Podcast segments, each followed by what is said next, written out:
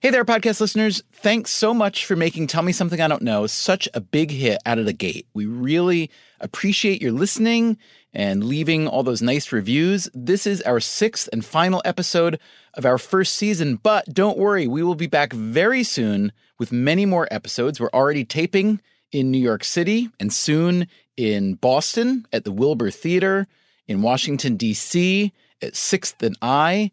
So to buy tickets, visit tmsidk.com. You can also sign up there if you want to be a contestant. And if you subscribe to this podcast, you will never miss an episode. You can also find us on social media at tmsidk underscore show. Thanks again. Why do I read? Why do I have conversations? Why do I travel? Why do I have to go to school? Why do I pay attention? Why do I pay attention? Because I want to be amused. Because I want to get outside my comfort zone. But mostly, Mostly. Mostly. mostly because Because I want to Find out stuff. Find out stuff. Find out stuff. Because I want you to tell, Tell me something I don't know. For instance, I bet you didn't know that there's such a thing as a robotic rectum. Yes, a robotic rectum. Tom Whipple, science editor for the Times of London, has a story about a new invention out of the Department of Surgery and Cancer at Imperial College London. The idea of this device was it was to teach people to perform prostate exams. It provided realistic feedback to your fingers um, and helped people to understand how to be firm but not too firm when investigating a prostate. The inventors had received advice on how to make a realistic rectum. And that advice came from a very special man. He is Britain's only rectal teaching assistant. He is a peripatetic bottom for hire who travels around the country's medical schools offering up his experienced rectum to the fingers of inexperienced medical students so that they can better learn how to perform prostate exams. And it was particularly altruistic of him because, of course, if the robotic rectum works as planned, then he might well be putting himself out of the job. Welcome to Tell Me Something I Don't Know. I'm Stephen Dubner, and our theme tonight Fool Me Once.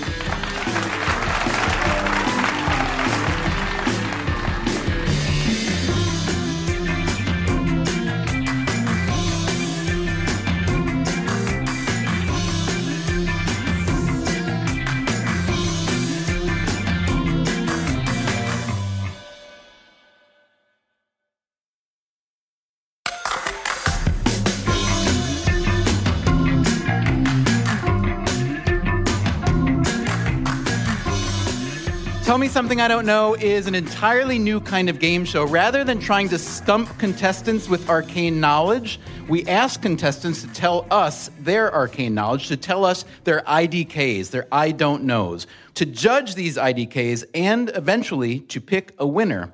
We've assembled a panel of extremely interesting people tonight. Would you please welcome tonight's panelists?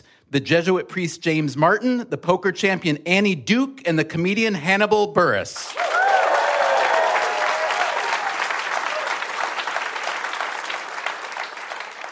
I am uh, so, so happy to have the three of you here tonight. Uh, we'll start with you, Father James Martin.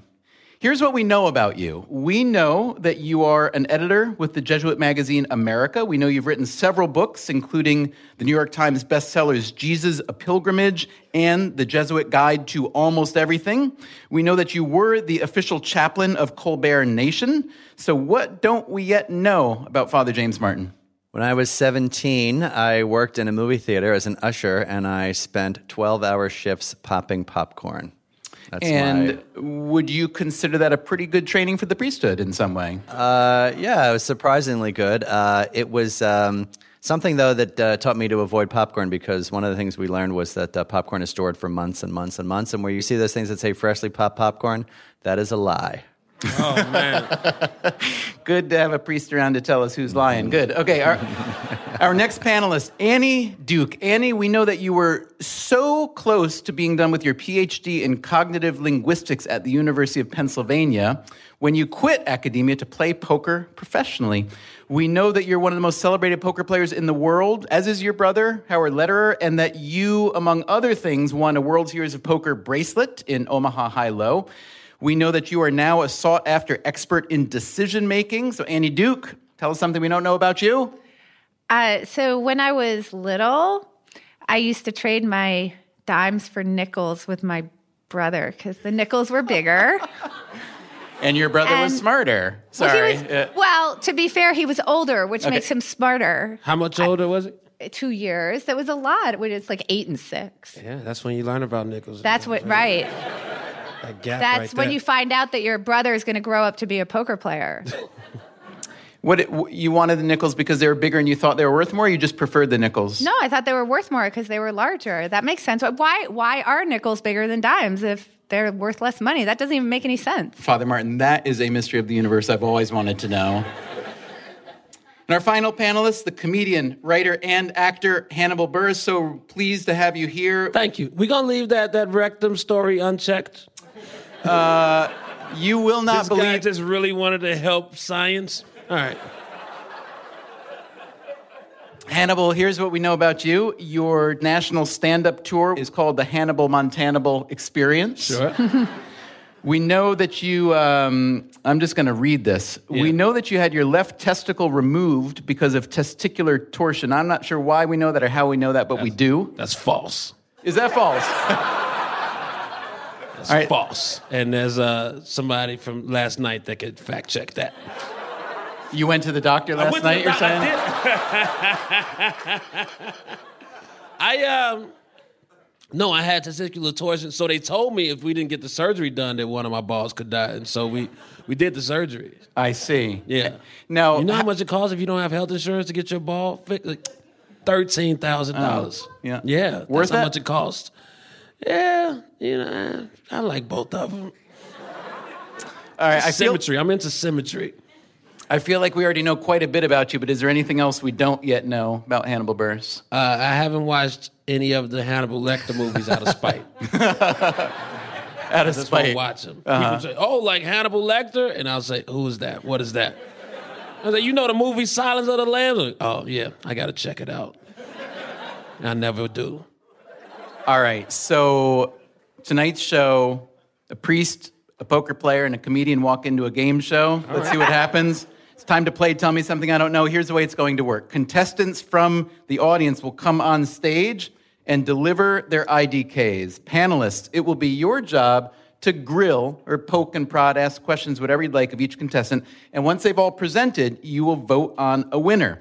Panelists, there are three simple criteria you'll use to judge the contestants' IDKs. Number one, does their IDK surprise you? Is it something you truly did not know? Number two, is it worth knowing? And number three, is their IDK demonstrably true? And to help with that demonstrably true part, we need one more thing. We need a real time human fact checker. So would you please welcome Sean Rameswaram?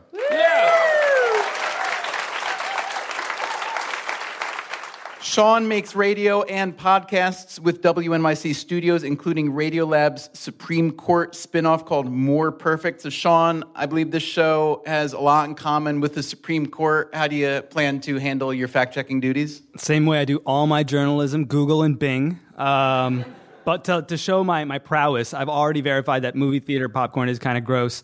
Uh, the nickel used to be smaller than the dime, but in 1866, they changed it because it was too hard to handle, made it bigger to also eventually complicate poker champion Annie Duke's feelings about her brother. Yes.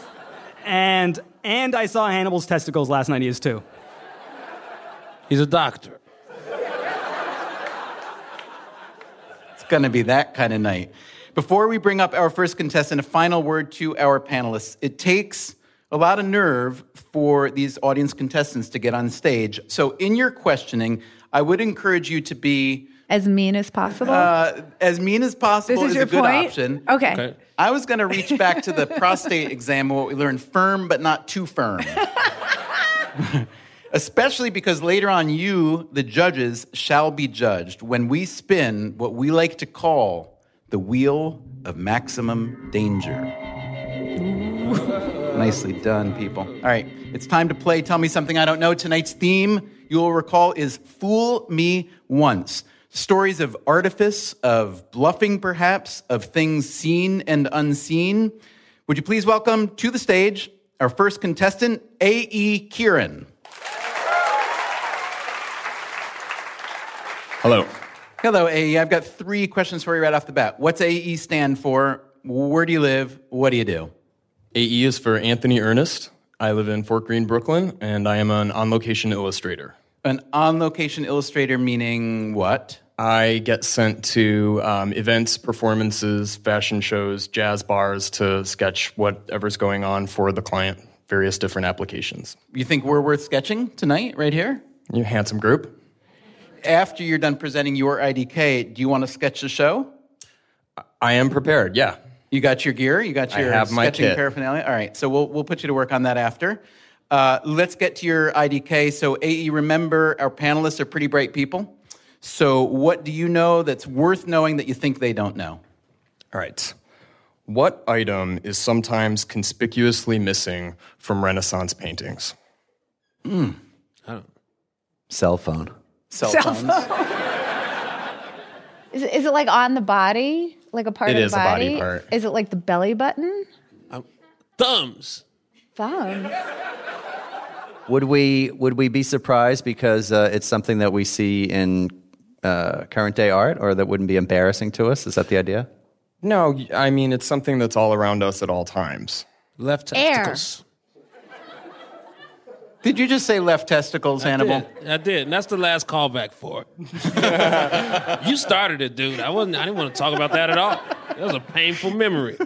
Now I'm using I'm humor sad to to say try I, to I cope with. it. studied Renaissance. Like I took a Renaissance art class as a core course in undergrad. And what was missing? Promptly for missing my memory.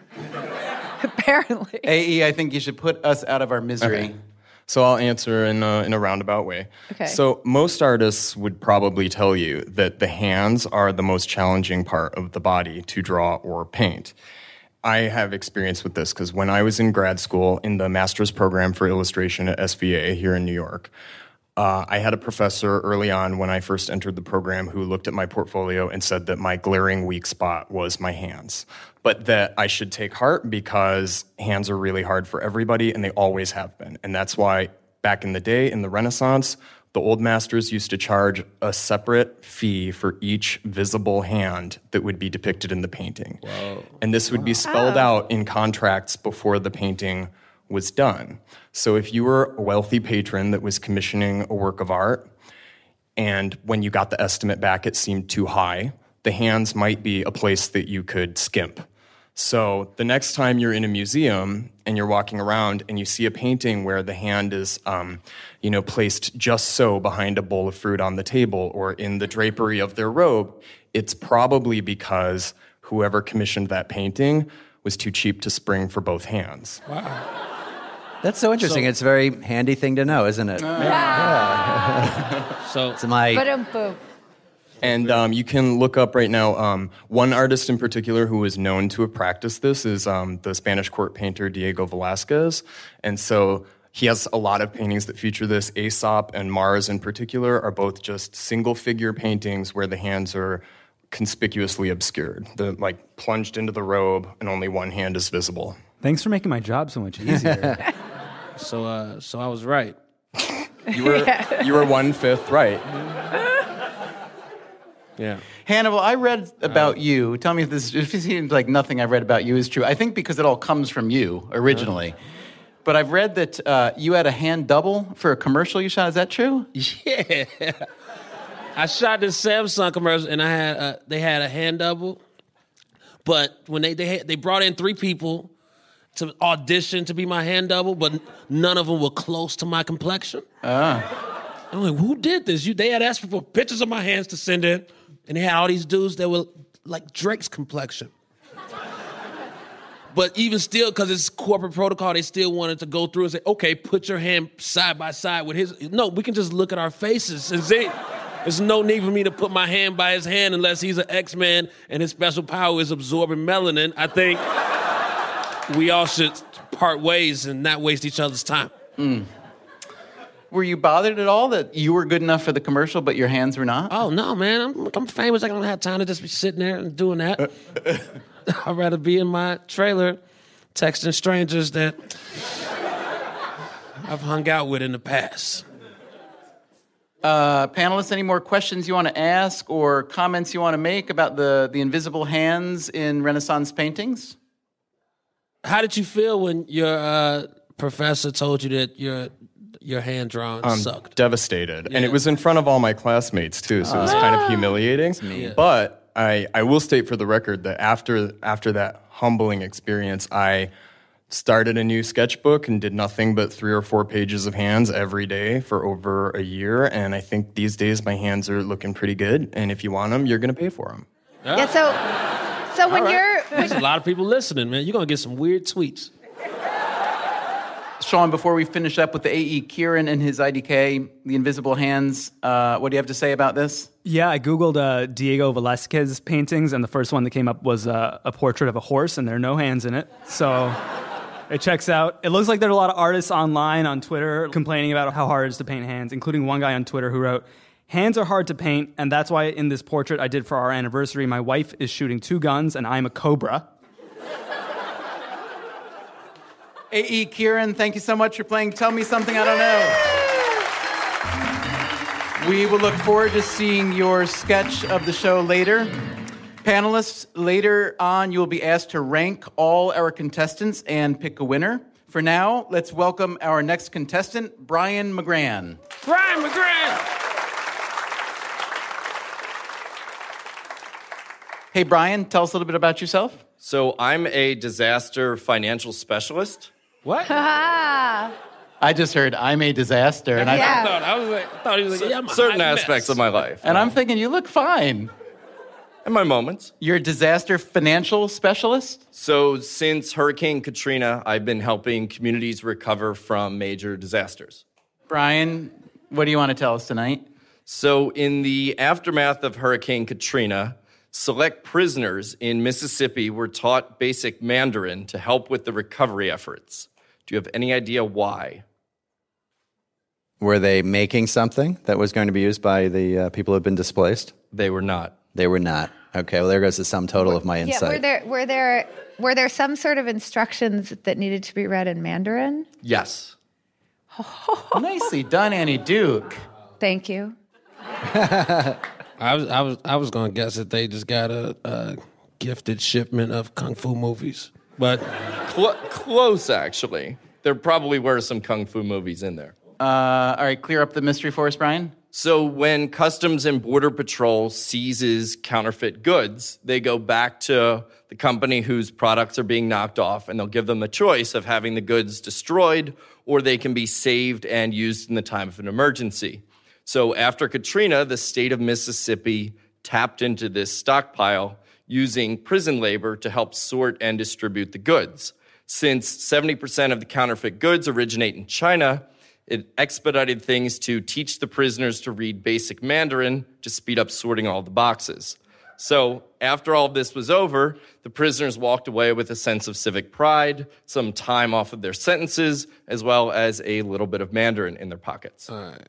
So were they teachers or were they doing it Rosetta Stone style? It was. It was a, there were a few people that worked in the apart- Department of Economic Development that had been, they go overseas and they try to woo companies. So they knew the basic Mandarin, and that's how they taught the prisoners. Well, that's excellent because I hear that all our jobs are in China. So when they got released, they could go there. Hey, I want to hear a little more about uh, counterfeit goods generally being reclaimed and shipped to disaster relief or wherever. How how how much are we talking about? Um, it depends on the types of goods. I, I, I don't think they keep everything that comes in. It's kind of a rolling stockpile of what might be needed or what's been recently seized. I, I mean, I heard a story recently of someone working in Haiti that received a shoebox full of breast milk in Ziploc bags. Ew. Sean, disaster recovery, counterfeit goods, teaching Mandarin to prisoners. It sounds like the kind of movie that wouldn't get past yeah. the the administrative assistant Might in be, like Hollywood. a, might be like a Disney movie. It's a nice story. I'm not seeing a lot on the internet about this. I do see the breast milk thing. That's happening. The breast milk and baggies. Um, I, I, there's, you know, it says that Hurricane Katrina that like displaced survivors in the Astrodome were having their choice of counterfeit and abandoned clothing, toys, and even dog food. Which leads me to ask, like, if you save your dog from a hurricane, at, at that point you're like, now let me give it counterfeit dog food from China. How much do you love this dog? All right, Brian McGran, very interesting. Thank you so much for playing Tell Me Something I Don't Know. Would you please welcome our next contestant, Liz Sales?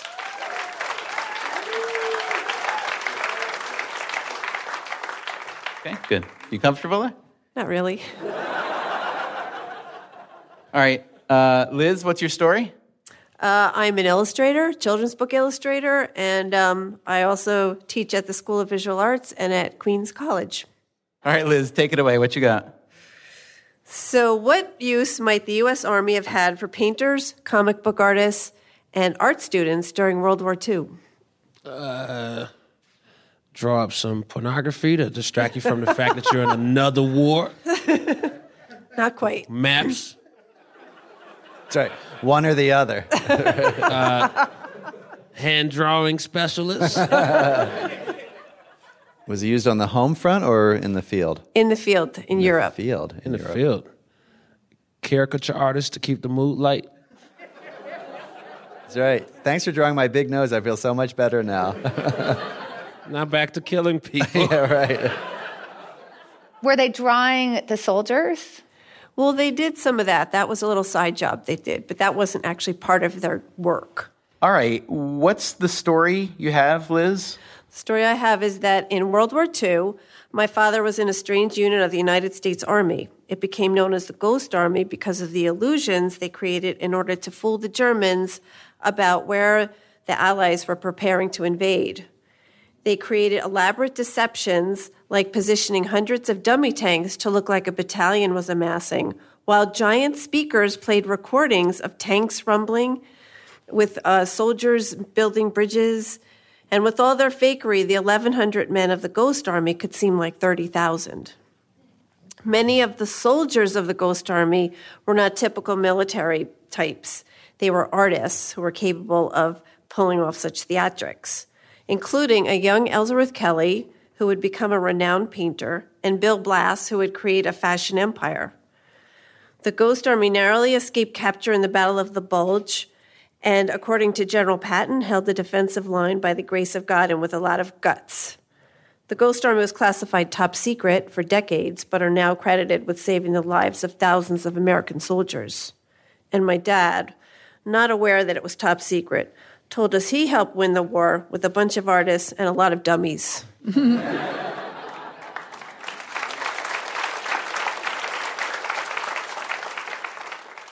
So, what did your father paint or make? Was it tanks mainly?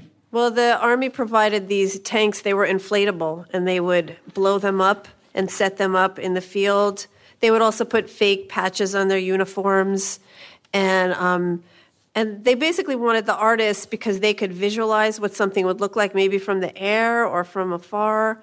Um, but in their spare time, they drew each other and they painted like the scenery, the bombed out villages, and the horror houses.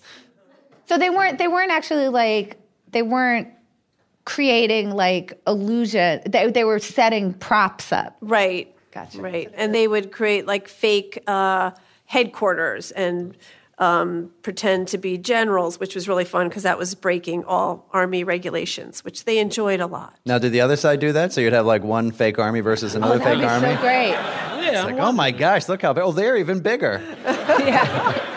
Well, everybody used some sort of camouflage and bluffery, and um, but I don't think the Germans had rubber tanks. that was like our big thing. We were technologically advanced. yes, we were very. It's an amazing story. Um, Sean, Was Liz's dad just kind of telling her war stories all these years, or did the Ghost Army do what she says? One totally checks out. There's like lots of articles. There's photos of soldiers ho- holding up like fake tanks over their heads, which is awesome.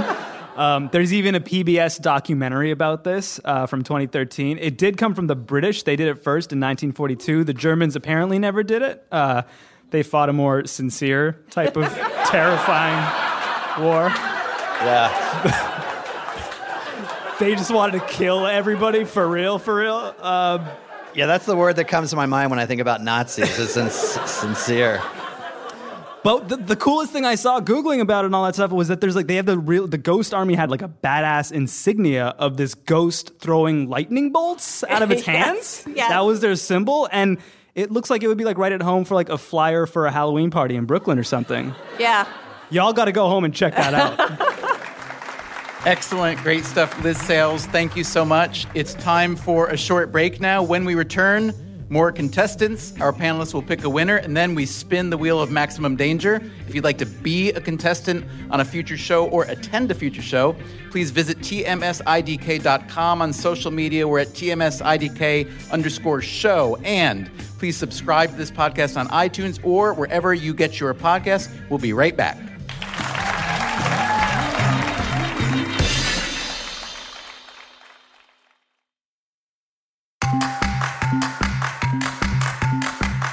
Welcome back to Tell Me Something I Don't Know. I'm Stephen Dubner. Tonight's theme, Fool Me Once. We've been hearing amazing stories and facts about things that aren't quite what they seem. Would you please welcome our next contestant, Elizabeth Greenwood?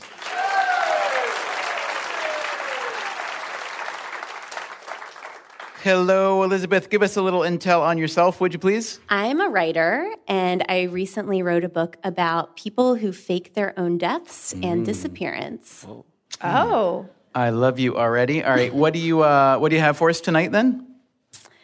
In the summer of 1974, John Corbin, a Massachusetts lawyer and father of three, was on a business trip to Martha's Vineyard. He was completing a real estate transaction and knocked off early one afternoon to go for a swim. A few days later, his wife reported him missing. Police found his van parked at an isolated beach. Nearby was his gym bag containing his watch, clothes, glasses, and shoes. But one item was missing, which caused investigators to question the likelihood of his drowning. Any guesses? His, his wallet. His wallet was there. Oh, Wait, was his it- asthma inhaler. Not that. You said one one thing was missing from the car that he. yeah, so from he- his gym bag where he had all his possessions in the car. And this is what led to the investigators mm-hmm. thinking that he'd faked his death, which he had, you're saying. Questioning the likelihood of his drowning. All right, put us out of the You're misery. What do you got? It was his socks. I was going to say Oh. socks, but Well, why didn't you say it if you were going to say it? Oh, It because he sounded would have taken my them other off fake to go swimming. Indeed. Who figured that out? That person was smart. Very smart. Because when the police looked more closely into Corbin's recent history, they also discovered a mistress and recent additions to his life insurance portfolio. But the mm. missing socks were the first tip that something fishy was underway when divers didn't recover a body. Corbin turned up in Reno three years later. So wait, did his mistress collect the life insurance? She did. But the biggest mistake Corbin made was faking his death by water. When we think about how we would commit pseudocide or faking your own death, we encounter this challenge of what to do about the body. So most of us dream up a drowning and think we're Jason Bourne. But a drowning where a body does not wash up within a few days will always raise red flags, especially if you've recently found yourself in legal, financial, or marital trouble. The best pseudocides are actually carried out with high quality documents death certificates, autopsy reports, and witness testimony of your untimely demise. In 2013, I died in the Philippines in a grisly car accident. Ah, you look good. Thanks. Yeah. Or at least that's what my death certificate states. I never filed the documents. I decided I still had a lot of living left to do. So I urge you not to fake your own death, especially by water. But if you do, remember to leave your socks. Wowzer. You, d- so wait, you faked your own death for research? As an experiment, indeed. I wanted to see how far I could get in the process. And? Got the death certificate. So, How? but how do you do that? Well, I uh, got the grade. Of course, you know, there's lots of different ways. It's deathcertificates.com. Sign right up. Four ninety nine for your first one. I spent a few days in Manila with two local fixers there by the names of Snooky and Bong. And Snooky and Bong and I spent a lot of time waiting on their mole they have in the government who siphons off official documents. Death certificates are an unusual request. Usually it's diplomas and driver's licenses. Um, but it was just a lot of a lot of waiting, really. And then there it was, and here I am. So, are there, if you have a death certificate from a particular jurisdiction, is it more likely to get questioned, like, I don't know, say the Philippines? Yeah, that's a great question. So there are certain countries like the Philippines where a lot of people do attempt overseas life insurance fraud. So especially without a body, that will raise a lot of red flags. And especially if you're li- if you're trying to claim life insurance and your policy is over a certain dollar threshold, usually in the millions, and if you're like me and your net worth is like $40 in a scratch ticket, like that will probably get looked into a little bit more closely. What's the incidence of people committing suicide? How common is Well, it? that's one of the inherent paradoxes with studying this subject because the people who pull it off successfully are presumed dead. We don't know about them. As far as life insurance cases, so who's to say? As far as life insurance fraud cases, some of the investigators I spoke to who look into this very expensive kind of fraud, um, they reckon the cases that just they look at are in the couple hundreds a year um, just for claiming That life seems insurance like fraud. a And again, you don't have to claim life insurance fraud. So the numbers are tough to, to really pin down. So, do you know how Elvis did it? Yeah. He's, a, he's obviously living as an Elvis impersonator now, to the best one. That's right. In the Philippines. In the Philippines. right. What of the reasons uh, beyond the financial of wanting to claim the insurance? And I guess you know what I think from watching TV is that people are in a jam. I mean, what? Tell us a little bit more about why people do it. Well, that's a big reason. Usually, you found yourself in some kind of hot water if you are considering faking your own death. Usually, you're trying to evade a prison sentence, or sometimes you've lost a lot of money. One of the people uh, I interviewed in the course of my research is a man named Frank Ahearn, who is a privacy consultant who helps people disappear. And those are the typical reasons he cited for his male clients why they would seek out his services. But his female clients were typically in a violent domestic violence situation. They were fearing for their lives and they sought him out to help them really reclaim their lives. And he never charged them anything. Mm. Uh, that was all pro bono. Hannibal, if you were to commit suicide, if you got in some kind of jam, which I can't imagine ever happening, and you had to fake your death, Yeah. what would be the story that you would tell? It seems like it seems so. It seems tough and tough to do. Mm-hmm. no, but you just gotta, you gotta pray. You gotta, t- your friends gotta think you're dead. You gotta get new friends. I love how you went right from worrying about your friends to just, I need new friends. You gotta get new friends. You can't bounce back. They won't trust anything. Sean, how not to commit suicide? Uh, what can you tell us about it? This definitely happens a lot. My favorite that I found was John Darwin, a former Yes. teacher and prison officer from England who faked his own death in 2002 by canoeing out to sea and disappearing. His ruse fell apart when a simple Google search revealed a photo of him buying a house in Panama. During that time, he actually lived in his own home. He returned to his community. Amazing. He lived in his own house in an elaborate disguise. His wife was in on it with him. He obtained a passport in the name of a person called John Jones, who was born the same year as him but died in childhood. And he traveled to 12 different countries while he was dead. How terrible were the police in his yeah, town? right. Like, think mean, about like, this. you- you look familiar. These guys were like, "Oh ho, the socks are missing," and the guys in England were like, "Should we look in his house?" yeah, he was canoeing. He's that guy that looks just like him in his house. I'm trying to think how many people that I've done funerals for now are actually alive and walking around in disguise. You know, so What are the penalties if it's uh, not a, a fraud situation and it's just somebody Hmm. that was sad? Asking for a friend? that's right. No, I'm saying because I, I, I can see if it's insurance fraud, then that that will have its own. So penalty. there's no law called faking your own death.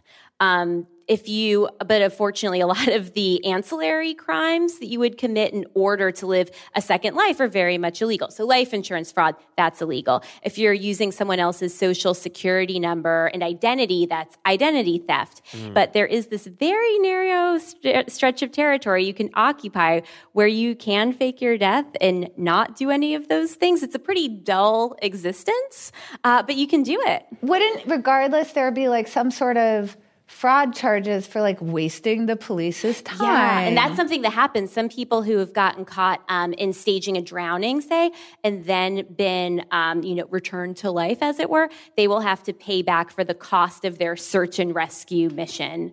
Elizabeth Greenwood, thanks for playing Tell Me Something I Don't Know. Thank Great you. job. Let's welcome our next contestant, Chris Cordero. Chris, you have the look of someone who is gainfully employed. What do you do? Ah, I'm a financial advisor with Regent Atlantic. But are you a disaster? Uh, I'll let you be the judge of that. Okay. what are you here to tell us, Chris? What is the one piece of retirement advice that financial advisors nearly always get wrong? Mutual funds. You said that with such conviction. I'm buying. They it's specifically about retirement or in Specifically general? about retirement. Did they, including yourself, get it wrong, or the most of them? That's what I was thinking. I said nearly all of them get it wrong. Oh, you okay? I don't know the answer, but it does strike me that between a comedian and a poker player, that probably the person up here with the best retirement plan is the priest, which is pretty weird, right? You probably got a good. I have a, I take a vow of poverty. I own zero, so I have a very bad retirement plan. But they Uh, take but I'm care actually ya. planning to fake my own death, so that's gonna. what does it have to do with? Um, but you get to retire for eternity. Oh, so do you. So do you. We're all welcome. Um,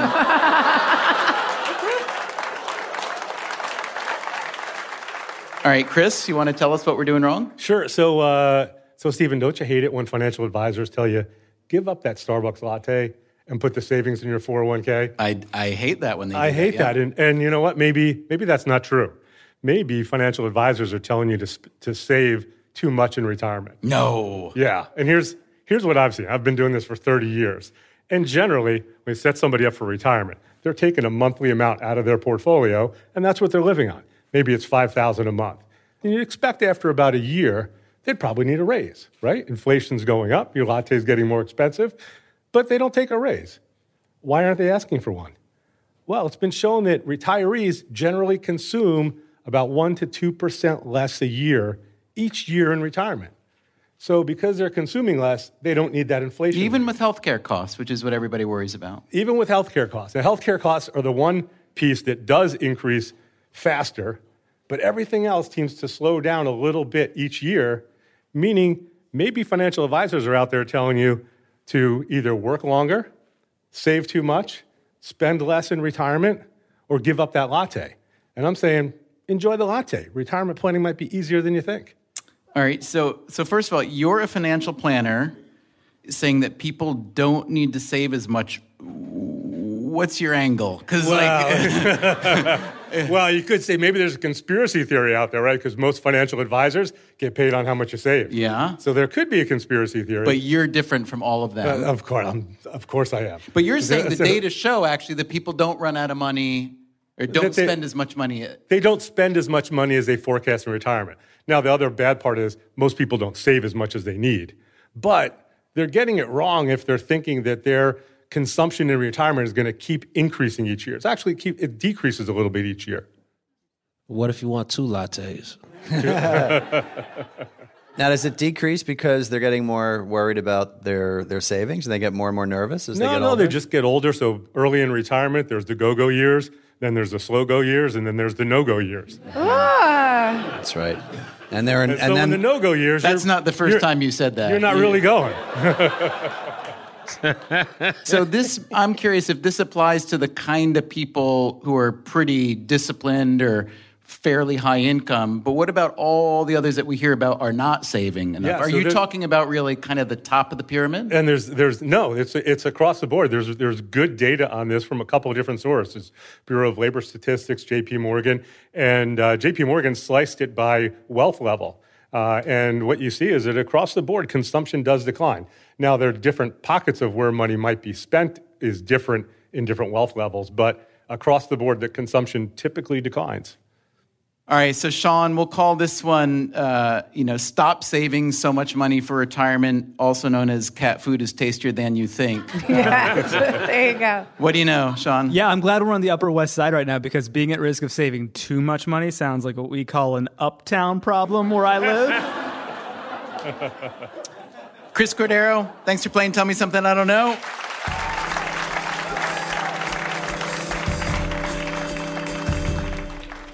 And it pains me to say this only because it's so much fun, but would you please welcome our last contestant tonight, Zachary Berger? Yeah.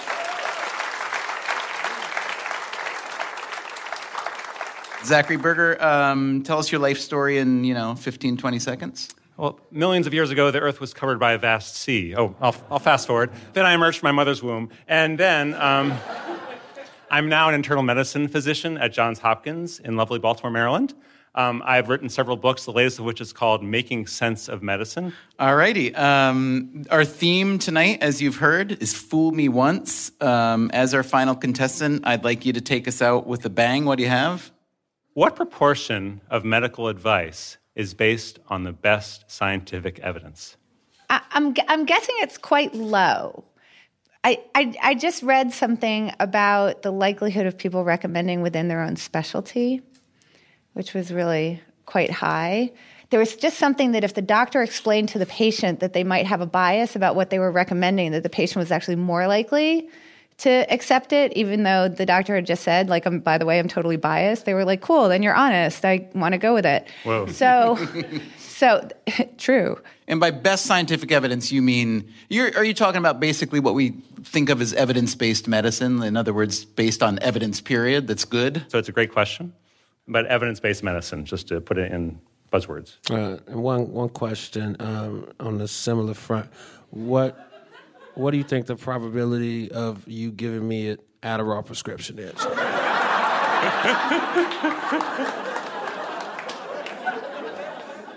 All right, Dr. Berger, you want to give us the answer? Sure. So, for most medical decisions, there is no one right answer. But even for those things where there is a single right answer, most doctors don't behave on the basis of science, but rather according to their own personal quirks, institutional biases, or just received lore. So I'll give you some examples. Um, for people with garden variety low back pain, right? In more than 50% of the cases, people end up getting an x ray, CAT scan, or MRI now, that, those images aren't necessary. In fact, they can lead to unnecessary surgeries and procedures, which can be associated with harm. I'll give you one more fact. In people with sinus infections, sinusitis, uh, about 80% of those people get antibiotics. However, most sinus infections are caused by viruses, and viruses are not treated by antibiotics. And these antibiotics can also cause harm. So why is this all going on, right? Why? There's, I think there's many answers. One is some doctors don't know the science, right? Great point. One is that people want something from their doctor, tangible, to feel like they're getting something, right? And uh, another, another is that it takes time for good science to percolate throughout the world. But I think the real answer is sort of deeper and broader, and that is that our healthcare system prioritizes doing stuff, right? Because you can bill for stuff. And our healthcare system does not prioritize listening to people, talking to them as individuals and as people with needs, and doesn't prioritize really asking questions and getting to know someone. It prioritizes billing. And that's why most doctors do stuff that's not based on medical evidence or scientific evidence. I just ruined my day. Oh, it just made my day. I, I get sinus infections, uh, upper respiratory, and lower back pain. Now I'm never going to the doctor again. There you go. It's awesome. Just like wait it out. Yeah, so are we improving, or I shouldn't say not we? We're not doctors. Are you improving? Am I am I personally improving Are as a you doctor? guys getting better? If if you're saying that this is like that most medicine is kind of hunch based medicine instead of evidence based medicine. Where are we moving now? That's such a deep question. I, I sure as hell hope I'm getting better as a, you know, as a doctor, but I think um, our healthcare system is doing some things better at a very slow rate of improvement. Like we're doing better at some things, right? We're sending less people back to the hospital after they get out of the hospital. So we're doing better on that, right? Are we treating people black and white equally, right? No, we're doing a shitty job on that in, in our healthcare system. So we're not doing better on that at all. So certain things we're doing better on, certain things we're doing worse on. Do you think it's because people want something when they leave, like you, you, you just want a pill or to make them feel like they've gotten something? It's not just you know worthless to go and see the doctor. Is that the idea? Yeah, I think Yeah. that one people want an objective correlative, right? They want Right. to say, "I saw the doctor and I got this thing," you know, and whether or not you needed it. You know, sometimes I'll, I'll, I'll tell you a secret that most prostate exams, you know, that whole the whole wonderful narrative we started the show with, right? Most of those exams aren't necessary. This is really the kind of bang I was hoping to go out on. Sean, uh, hunch based medicine, you know, most of it, most of what doctors do is either useless or wrong or hurtful. What do you know? Yeah, there's a lot of there's a lot of research about this that says that you know most prescriptions are misleading, exaggerated, and often flat out wrong. And as much as ninety percent of the published medical information that doctors rely on is flawed, which made me sad at first. But like between not saving my lattes and like not going to the doctor anymore, I'm saving a shit ton of money now. So that's the good news. Thanks, Obama. hey, quick. Hey, do uh, do doctors like you look down on podiatrists?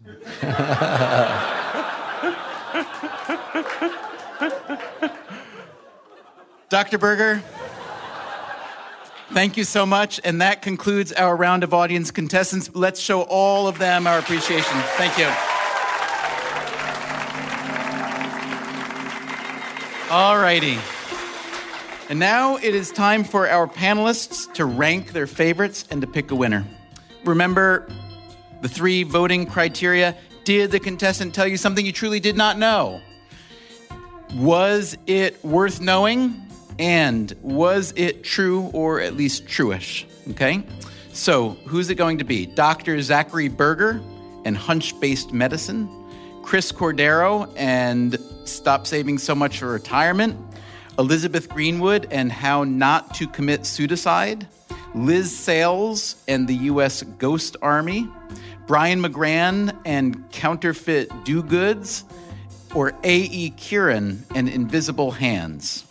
While the votes are being tallied, we'll take a short break. When we come back, we'll announce a winner and we'll make the panelists compete against one another when we spin the wheel of maximum danger.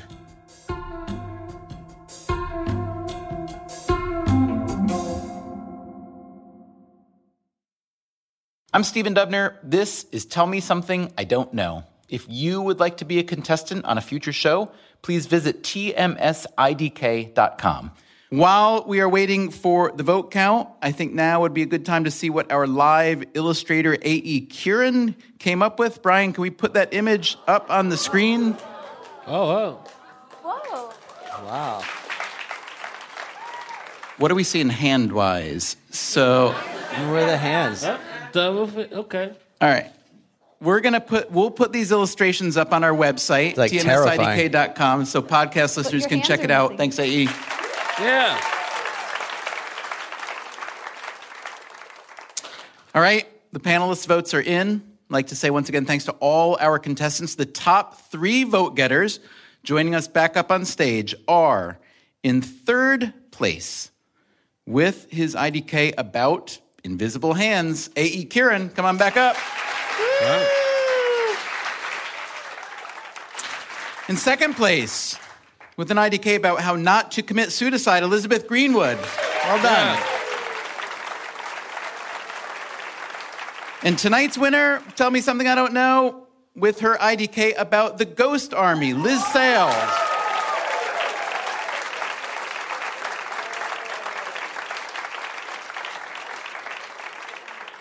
I'd like to congratulate all of you. Thank you so much for bringing your wisdom to our stage. Now, for our winner, Liz, what prize could we possibly give you tonight that's even commensurate with uh, the story you told tonight? Well, do you remember back at the top of the show when we heard about the invention of that robotic rectum? It provided realistic feedback to your fingers um, and helps people to understand how to be firm but not too firm when investigating a prostate. That's right. We are giving you no, not a robotic rectum. They're a bit pricey for a show like ours, but we do have for you a voucher entitling you to three pairs for you and your friends of heavy duty fleece lined rubber gloves. All right? They're perfect for all your dirtier household chores and, of course, uh, inspecting rectums, robotic or otherwise. There you go. Oh, thank you so much. thank you. Congratulations, Liz. And one more time, let's show our appreciation for all our contestants. Thank you so much. Great job.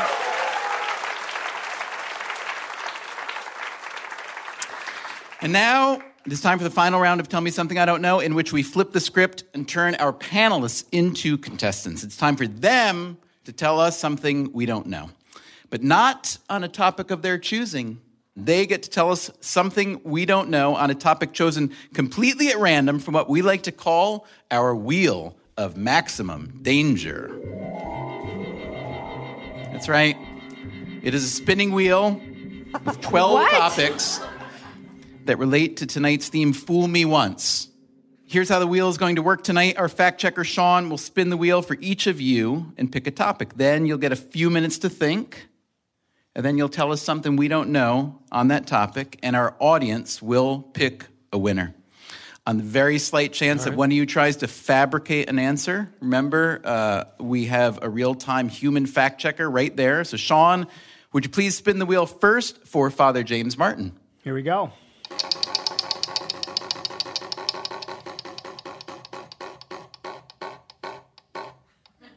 Florida. Sean, you want to spin it for Annie Duke? Let's do it.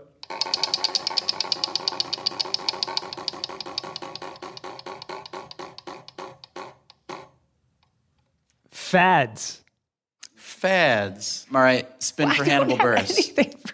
All right, one more. Here we go. Let's switch. We, I'll switch. Can we switch?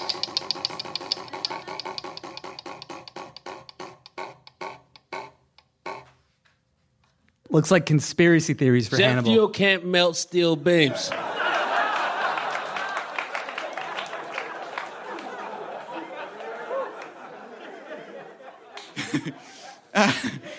Panelists, um, good luck with your topics. We'll give you a little while now to come up with something good. We should just agree to switch. We can It's do all right. that. I don't know anything about fads either. Oh, you don't? While the panelists are coming up with their IDKs, let me say this. We would really appreciate it if you tell your friends and family, anyone you know, about this new show of ours. Also, subscribe and maybe give it a rating on iTunes or wherever you get your podcasts. And if you want to come tell me something I don't know, or if you want to be in our studio audience, please visit tmsidk.com. You can also find us on all the usual social media outlets at tmsidk underscore show. Okay, time's up, panelists. Let me just say right now, it's been an absolute blast having all of you. Thank you so much for being here tonight. And in our eyes, you are, of course, all winners. But technically, when it comes to the wheel of maximum danger, there's only one winner. So we're going to start with Father James Martin. Tell us something we don't know about Florida. The Jesuits, my religious order, also known as the Society of Jesus, which is also the religious order of Pope Francis, runs a high school uh, in Miami called Belen High School, uh, which was originally set up for emigres um, from Cuba. Uh, and the high school that was in Cuba uh, was called Dolores High School, where we educated Fidel Castro. Oh, not bad. Thank Sean, you. get to work on that one, though, fast. Annie Duke, you drew fads, Yeah, which I- I seemed to delight you, then seemed to perplex you. No, it Where'd never. you land? It never delighted me. I just want to say, for a guy who claimed to have nothing on Florida, yeah. That's my That was one thing, though. That's it. If you push That me was more, pretty good. Thank you. You know, that's all. Being a priest, I think, is all about under promising and over delivering. that is so true. Or vice versa. Or vice right. versa. I really have nothing about fads, so I'm I'm, I'm just going to bait and switch to cosmetic surgery. so here's a, here's a here's a fun fact. There was a guy named Brian the Wiz. So just so you know, everybody in poker, it's not like you're just like, hey, I'm John Smith. It's always like Brian the Wiz. Uh, so poker players always make like these crazy bets. So uh, Brian the Wiz was offered $100,000 if he would get breast implants, a C cup. Uh, so this was this happened like in the early 90s ish late 80s I, and i knew brian the wiz so the interesting thing because this has fooled me once is that brian was a magician so anyway yeah so he he was offered a $100000 to get breast implants and he did, and he had to keep them in for a year. Huh. And he didn't like he chest hair and everything. It was anyway. He did it, and then uh, the, as long as I knew him, he never took them out because he always said it was really good for getting girls. So this was a really weird. Wait, thing. wait, back up. How? I don't know if you guys know many magicians, but they they learn magic because they're not naturally good with the ladies. So. So anyway, it was like, hey, can you believe it? I have breast implants, and the girls were like, really? And it was like an icebreaker, I guess. Anyway, so Good for him. yeah, so that was there you go. That's Brian the Wiz. Brian the Wiz and his uh, and his breast C implant. cup. All right, Annie Duke. Um, Hannibal, uh, tell us something we don't know about conspiracy theories. Uh, one conspiracy theory is that uh, that whole thing was set up to give that guy Brian silicone poisoning. Ah, nice. Also, Ronald Reagan's war on drugs was meant to destroy the black community. That's all I got on conspiracy theories. Jet fuel can't melt steel beams. Jet fuel can't melt steel beams. All right, so we're going to call that one breast silicon Reagan jet fuel. Sean, you haven't had much time to look. Not a ton. Um, turns out Fidel did go to that school, so did his brother Raul. Um, Brian the Wiz's breast implants, what I would say to everyone at home and in the audience right now, don't Google image that. because you cannot unsee it. it is true. And uh, when I Googled the Ronald Reagan thing, my, my computer just shut down, and now it says jet fuel can't melt steel beams all over it. So I'm just going to turn it turn it off. All right, it's time for our live audience to pick a winner. Get out your phones, follow the texting instructions on the screen. Keep in mind the criteria for the panelists' IDKs. Did they tell you something you didn't know? Was it worth knowing? And was it true, or at least a little bit true? Who will it be tonight? The Jesuit priest James Martin and the education of Fidel and Raul Castro? Will it be Annie Duke, who hopped categories, abandoned fads, went with cosmetic surgery, told us about Brian the Wiz and his breast implants? Or Hannibal Buress and his many conspiracy theories, mostly involving Republican politicians as well as jet fuel? We'll give you a few moments now to vote.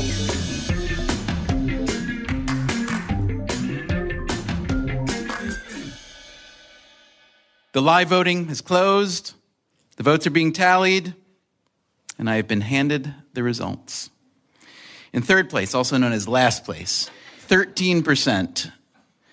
And I feel like sh- I should apologize on behalf of our audience, Hannibal Buress, because I think that you deserved a solid uh, 17. It's a conspiracy. It's a conspiracy. It's very disappointing. In second place, with 30% of the vote, is Annie Duke, which makes tonight's winner Father James Martin. Congratulations. That is our show tonight. Thank you so much to our panelists, James Martin, Annie Duke, and Hannibal Buress. Thanks to all our contestants, and thanks especially to you for coming to play Tell Me Something.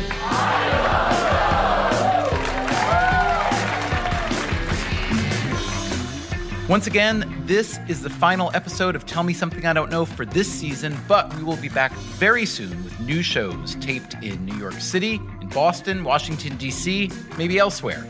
To buy tickets or to take a shot as a contestant, please visit tmsidk.com and you can find us on social media at tmsidk underscore show. Tell Me Something I Don't Know is produced by Dubner Productions in partnership with the New York Times. Our staff includes Allison Hockenberry, Emma Morgenstern, Harry Huggins, and Brian Gutierrez. David Herman is our technical director. He also composed our theme music. Thanks also to Andrew Dunn, Dan Dzula, Jolenta Greenberg, and to Dan Schreiber, our transatlantic game doctor. Thanks to the New York Times, especially Charles Duhigg, Kinsey Wilson, Samantha Hennig, Diantha Parker, Lisa Tobin, and to our good friends at Qualtrics, whose online survey software has been so helpful in putting on this show. You can subscribe to Tell Me Something I Don't Know on iTunes or wherever you get your podcasts, or at nytimes.com slash IDK. You can find us online at tmsidk.com and on Facebook, Twitter, and Instagram. Thanks for listening.